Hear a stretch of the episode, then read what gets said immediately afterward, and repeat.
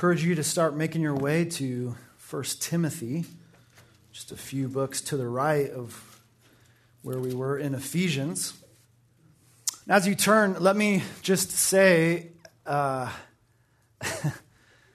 something that I think all, all of you know. It's wild how chaotic and crazy things can become when people don't follow the rules crazy how quickly things can just get so wild, so chaotic when we ignore the rules. Rules and guidelines, they're meant to be helpful and they're meant to be beneficial. And without those rules or guidelines, you know, mayhem normally is close behind. Sometimes the rules are known, like, you know, the rules for Monopoly or checkers. You know, that's about where I max out. Maybe chess. You guys know the rules. Been learning a game that's not new, but new to me. It's uh, taco, cat, goat, cheese, pizza. Highly recommend. Great game. Uh, I'm not super good at it, but fun game. But those rules are there to keep the game fun and to keep it fair and to actually play the game. If, if you don't follow the rules or play by the rules, things get a little haywire. And it's not great when everyone starts to do their own thing. It's not just games, but often in life there are rules to help keep things better and more enjoyable and orderly. I think that even in junior high, you start to know by now that life it doesn't really come with a rule book for every situation, but as you get older, you start to understand how things work best and better when everyone's just doing what they should be doing. You understand how crazy things can get when people start to do just whatever they feel like doing. The other day, I was exiting a plane, getting off a plane, and some guy in the back just decided that uh, he should be the first one off the plane. That's just not how this works. And even if you haven't flown anywhere, it's no different than anything else. Um, it makes no sense for the person in the back of an elevator to try to be the first one off. It's the same kind of same kind of principle here. And I thought it was hilarious because this this little silent pilgrim took every opportunity he could to just cut in front of people, and everyone on that plane was losing their mind, and it was awesome. Uh, just 15 minutes of pure entertainment for Pastor Jay. Loved it. Tried to get my picture with him and everything. It was it was great. But he, here's the thing: he was acting like he didn't know that that was something you were supposed to do. He acted like he didn't know the rules and his behavior was messing up not only himself, but everyone around him. Just like there are rules for games and there are guidelines for life, there are also instructions for the church. And these God given rules, these God given instructions, are meant to do the same. They're meant to be helpful and beneficial, they're meant to give order. They're meant to minimize the chaos in the church. So God gives us some helpful thoughts, some helpful instructions and rules and even commands, and they're there to ensure that for you, even as a young Christian, when we come together into this thing we call church, that you can enjoy the blessings that God has designed for you rather than just creating chaos by doing whatever you want.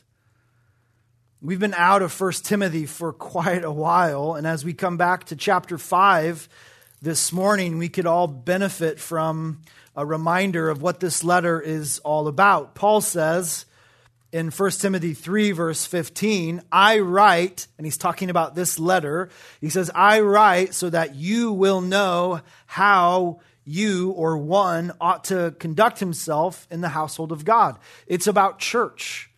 This whole letter is to help us understand how the church can function at its best. It's here to help us understand how we're meant to treat each other. And even where our spot in the church is meant to be, it's here to help you understand why we do certain things in church, especially at our church. The way we do, and to know that if we do them this way, that is, if we try to live our lives the way God's word tells us to, well, then we, when we do that, when we follow what we read here in 1 Timothy, we give ourselves the best opportunity and the best environment as a Christian for joy and peace and happiness and especially unity. But if we don't, if we ignore some of these principles and some of these guidelines, boy, it's just like someone who doesn't follow the rules of a game. It's just, it's messing everything up. It's just like somebody who's trying to exit that airplane first, even though he's in the back. You just create chaos and you make things so much more difficult when you don't do things God's way, when you don't play by His rules. And just like I learned last week, I was reminded of, and it's the same in the church. Not only do we hurt ourselves, but we do a lot of damage to those around us as well. Paul's been trying to lay out some God given rules, some guidelines for Timothy to help him bring order to this church here in Ephesus. And we've benefited from reading this letter as it helps us today to know some vital principles for, for helping the church function as God intends. How does this letter benefit you, you might ask? A, a junior higher, who cares? Well, you get the benefit of going to Grace Church. Of course, we're not perfect, but you could say our church has learned to put into practice what Paul was instructing Timothy to do here. Let me just highlight a few things as we think about chapter 1 here at Grace. We insist that our pastors teach the very word of God rather than speculations, stories, or myths. That's what the pastors at Timothy's church were doing.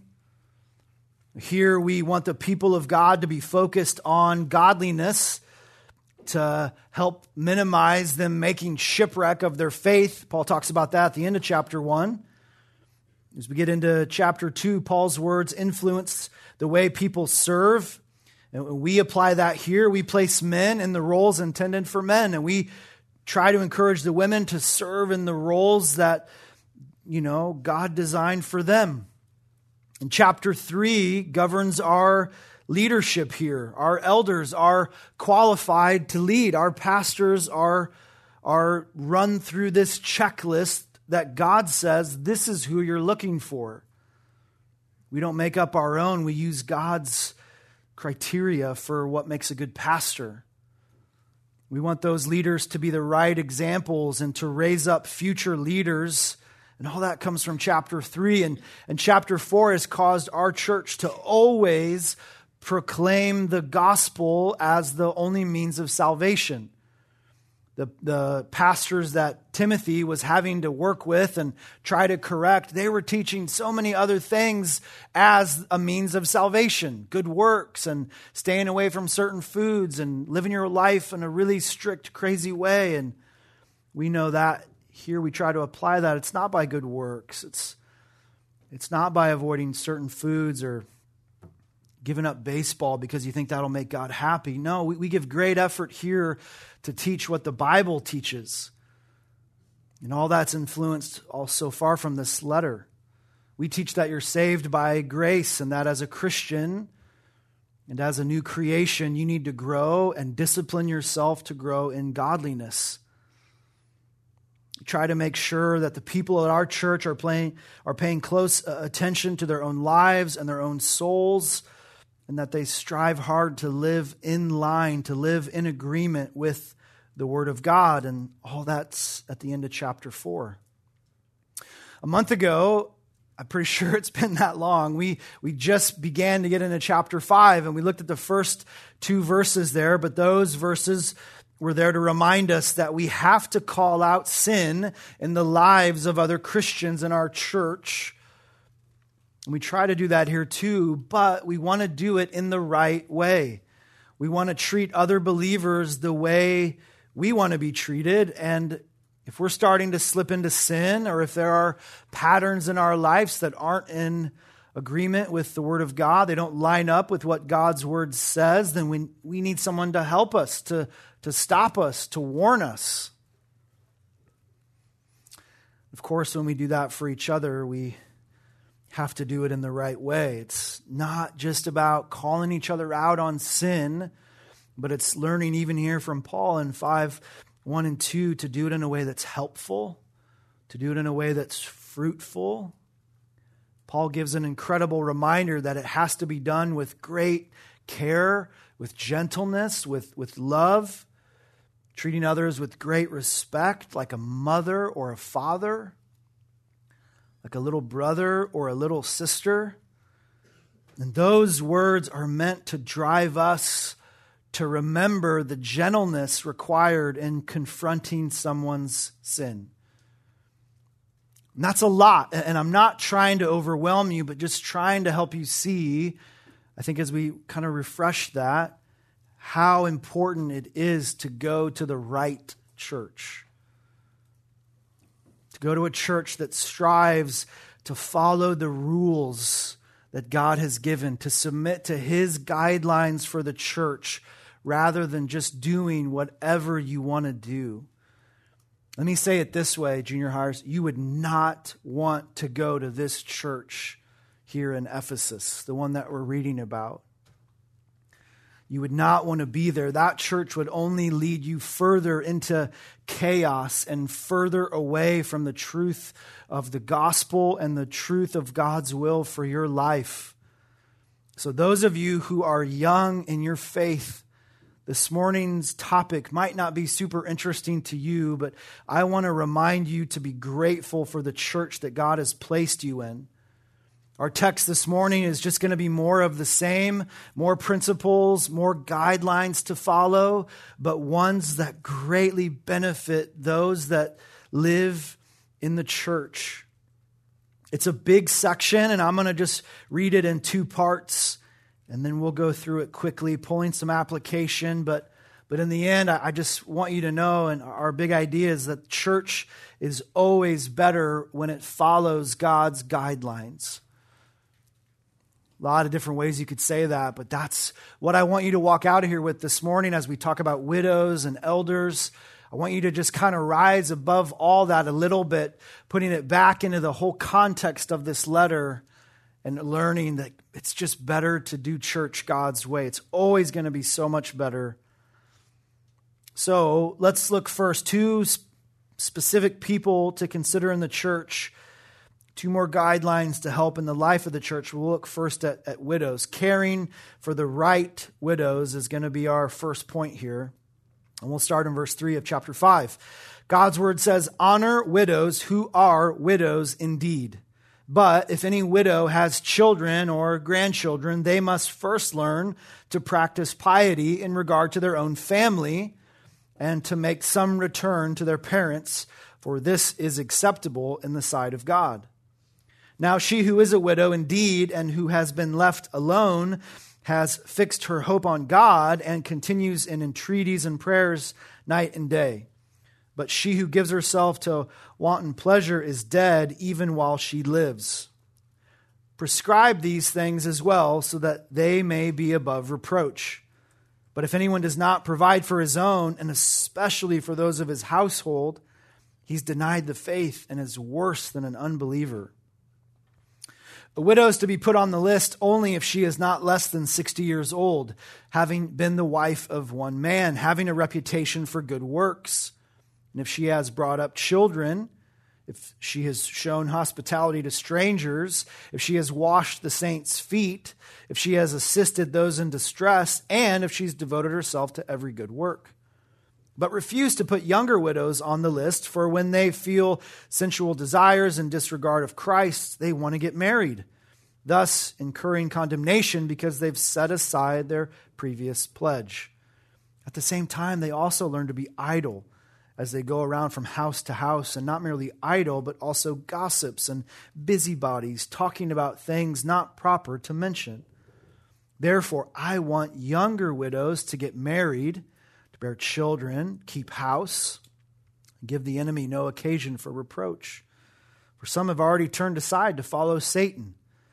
If any woman who's a believer has dependent widows, she must assist them, and the church must not be burdened, so that it may assist those who are widows indeed. Okay, what what was the problem? Let's just try to to pull out some of the big stuff here. This church was not playing according to God's rules. They were assuming way too much responsibility for widows. They were caring for all the widows. Timothy needed some help as he had to untangle sort of the knot that had been done here, helping these precious women, these widows of the church, to find the care that they needed and also to find the roles that they were supposed to fill. Where was their spot in this church? What is all this about here? Well, the church was really just doing its own thing. They were just kind of doing whatever they thought was right. Of course, it's good to care for widows, but Paul says, even in verse 3, the widows that are widows indeed, or truly widows. Emphasis on truly. So it seems like anyone who was a widow was receiving some kind of financial help from the church. And Paul says, hold on a second, there's a much better way. There's a way that's going to minimize the chaos here and be far more helpful for everybody. Just take care of the ones who are widows indeed. Next few verses help us put together who he's talking about. They're left all alone, the ones with no family to support. There's no help. It's more than just being a widow, more than just being one with no husband. It was about having a lack of resources. No family to help her. Those are the widows the church should use its finances to support. And there's another little qualification here as well. Verse 5 helps us understand that there should be a character of godliness to this widow as well. So there's a physical qualification and there's also a spiritual one. She's also to be a godly woman.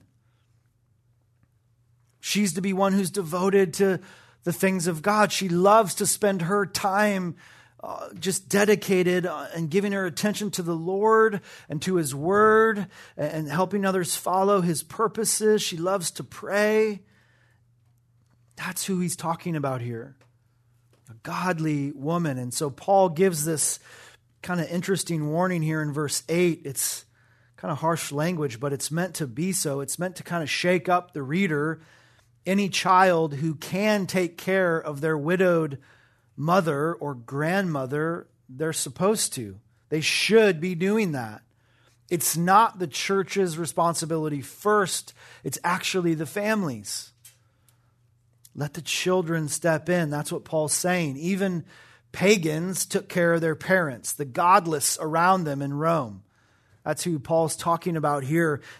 Even they knew, okay, I, I still need to take care of my mom and my dad in a situation like this. And so they would.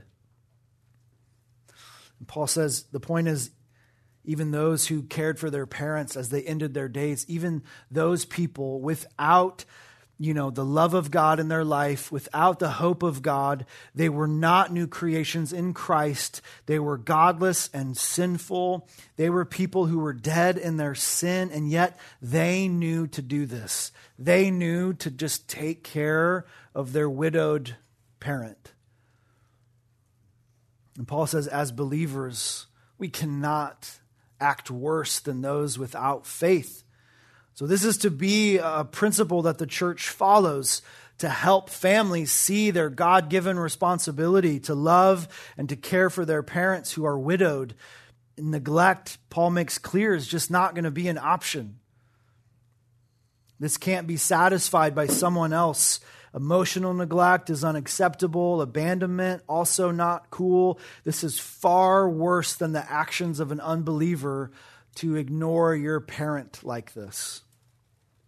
So we take care of our families first. We take care of our own, and then the church can step in to offer care for those who are truly widows. And even in that, we start to see how much better. So many more resources now available for those who truly need it. And then just kind of quickly, verses 9 to 15, people read that. It's just want to help you understand it's a topic shift. It's not about how to get on the list to be financially supported by the church. This is about a list of women who serve. It's, it's a women's ministry list, but especially those who are widows. There were a list of these women who could serve in a unique capacity because they had no husband and their children were grown. These widows have nothing but time to serve in this really unique way. Extra time to visit the sick and teach younger women and help new moms figure out how to be a godly mother and to show hospitality to visitors and missionaries and help with orphans and all kinds of stuff. These women have the time to do it, and they're a group of women who meet a certain qualification of age, Paul highlights, and faithfulness and good works. And his whole point is it's not a job for younger widows. That's not what they're supposed to be doing. It would be frustrating to those young widows to be forced into that sort of life. Like, oh, I lost my husband. I guess this is what I'm doing now to, to, to have to serve in that capacity. And it would be just as frustrating for those older widows who really want to serve in that way, but there's nothing to do. Those jobs are being filled by someone else. So both, both of those groups are frustrated because the church wasn't doing what God had called them to do. Paul says that young widow needs to get remarried. Let her engage with life again and have children and run a home. That's what Paul's saying in verse 11. Let these roles be reserved for older widows who've proven their faithfulness and who will bless those that they care for. So it's a specific problem for Timothy and for this church. And I know that, but, but we can learn from it as well. With the church functioning the right way, think of the testimony of what this church could look like.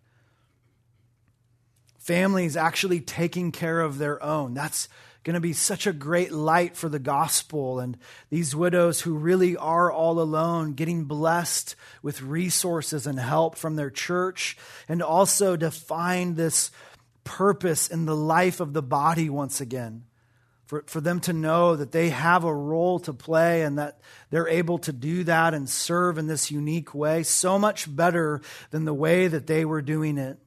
So much better to play by God's rules for the church.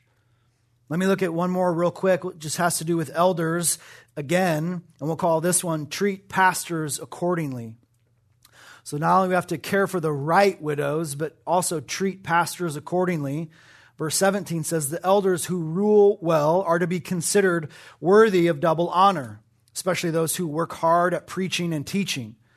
For the scripture says, You shall not muzzle the ox while he's threshing, and the laborer is worthy of his wages. Do not receive an accusation against an elder except on the basis of two or three witnesses. Those who continue in sin, still talking about pastors, rebuke in the presence of all, so that the rest also will be fearful of sinning. I solemnly charge you in the presence of God and of Christ Jesus and of his chosen angels to maintain these principles without bias, doing nothing in a spirit of partiality. Do not lay hands upon anyone too hastily and thereby share responsibility for the sins of others. Keep yourself free from sin. No longer drink water exclusively, Paul writes, but use a little wine for the sake of your stomach and your frequent ailments. The sins of some men are quite evident, going before them to judgment. For others, their sins follow after. Likewise, also, deeds that are good are quite evident, and those which are otherwise cannot be concealed.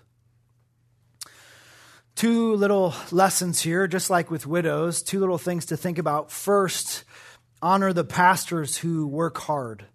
Honor the pastors who work hard. Verse 17 helps us understand that pastors who work hard are worth or worthy of double honor. It's not double wages. That would be cool, but that's not what this is. It means a twofold honor. Okay? Respect is first, and financial care is second. So the church, yes, they're to pay its pastors so that they can be free to do the job, but it's also that they can be free to continue to work hard, to work hard at not just leading, but preaching and teaching.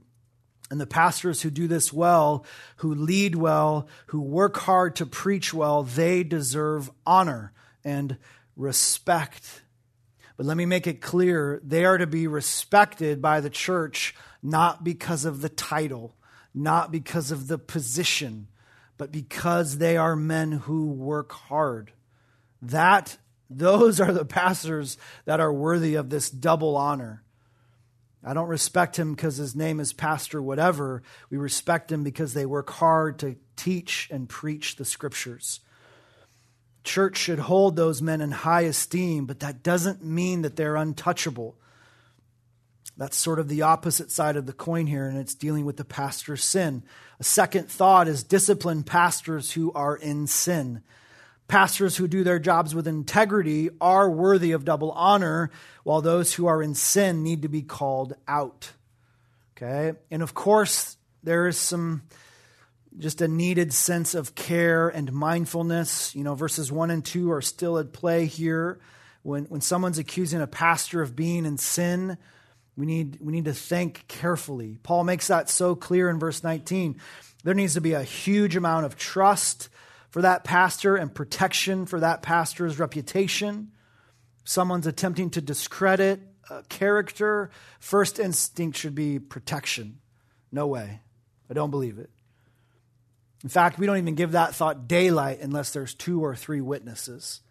That's how much we're to respect our pastors. But if it's true, Paul says, and if that pastor persists and refuses to turn from their sin, it needs to be told to the entire church.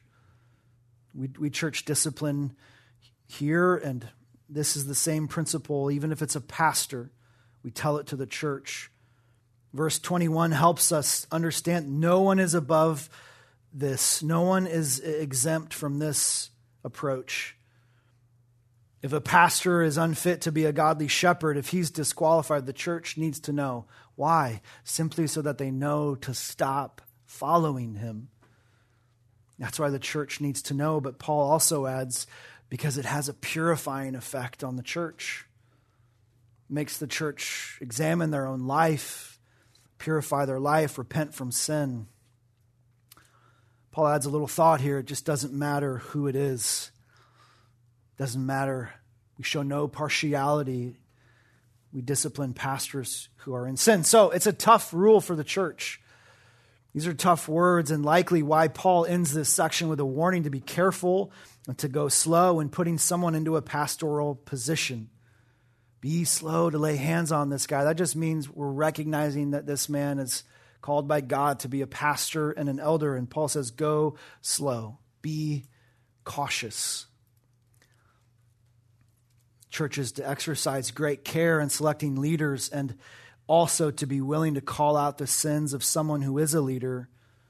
That's why our church will spend years watching a man's life before we ordain them to that office of elder, before he becomes a pastor. They watch his life and his character. They test his biblical knowledge and his giftedness to preach and to teach. You guys go to a church that takes this very seriously. And it's awesome. And you should want to go to a church just like this. It takes time, we learn from Paul. Someone may look good, they may seem to fit the part. Check off that qualification list that we have in chapter 3, but given enough time, you'll know exactly who they are. Given enough time, their deeds will be revealed, whether good or bad. So, these guidelines, again, they may not mean much to you today. I Probably haven't thought about widows or elders. Didn't think you woke up wondering about that. I just want you to know that the church does have these guidelines for both. I bet one day you will care about it, One day you'll have thoughts and questions about it, but for now, I at least want you to see the big picture. Learn early in life that you should want to connect yourself to a biblical church. It's so crucial. This it's so good to, to go to a church that operates God's way. Good to be connected to a church that says we will not only teach the Bible, but also operate according to the Bible. All our programs, all our practices, all our ministries, they must be in line with God's word, filtered through it and in line with it. So these, you know, guidelines, they're not meant to be burdensome as we started, I just want, want you to know they're here to protect us, they're here to help us. They're here to minimize the chaos as we live with each other in this thing called the church. Always best to play and operate under the guidelines that God has given. Let me pray for us. Father, thank you so much for this church. Thank you for the leadership that began with our pastor over 50 years ago. Thank you that he was dedicated to leading this church according to your word. Father, thank you for faithfully bringing more men to lead this church with your word in mind. Thank you that here the chaos is minimized because we strive to do things your way. Father, I pray that this would be an encouragement to the young believers in the room this morning that even now in life that they would be grateful for their church grateful for all that you've done in their lives. We pray these things in jesus name. Amen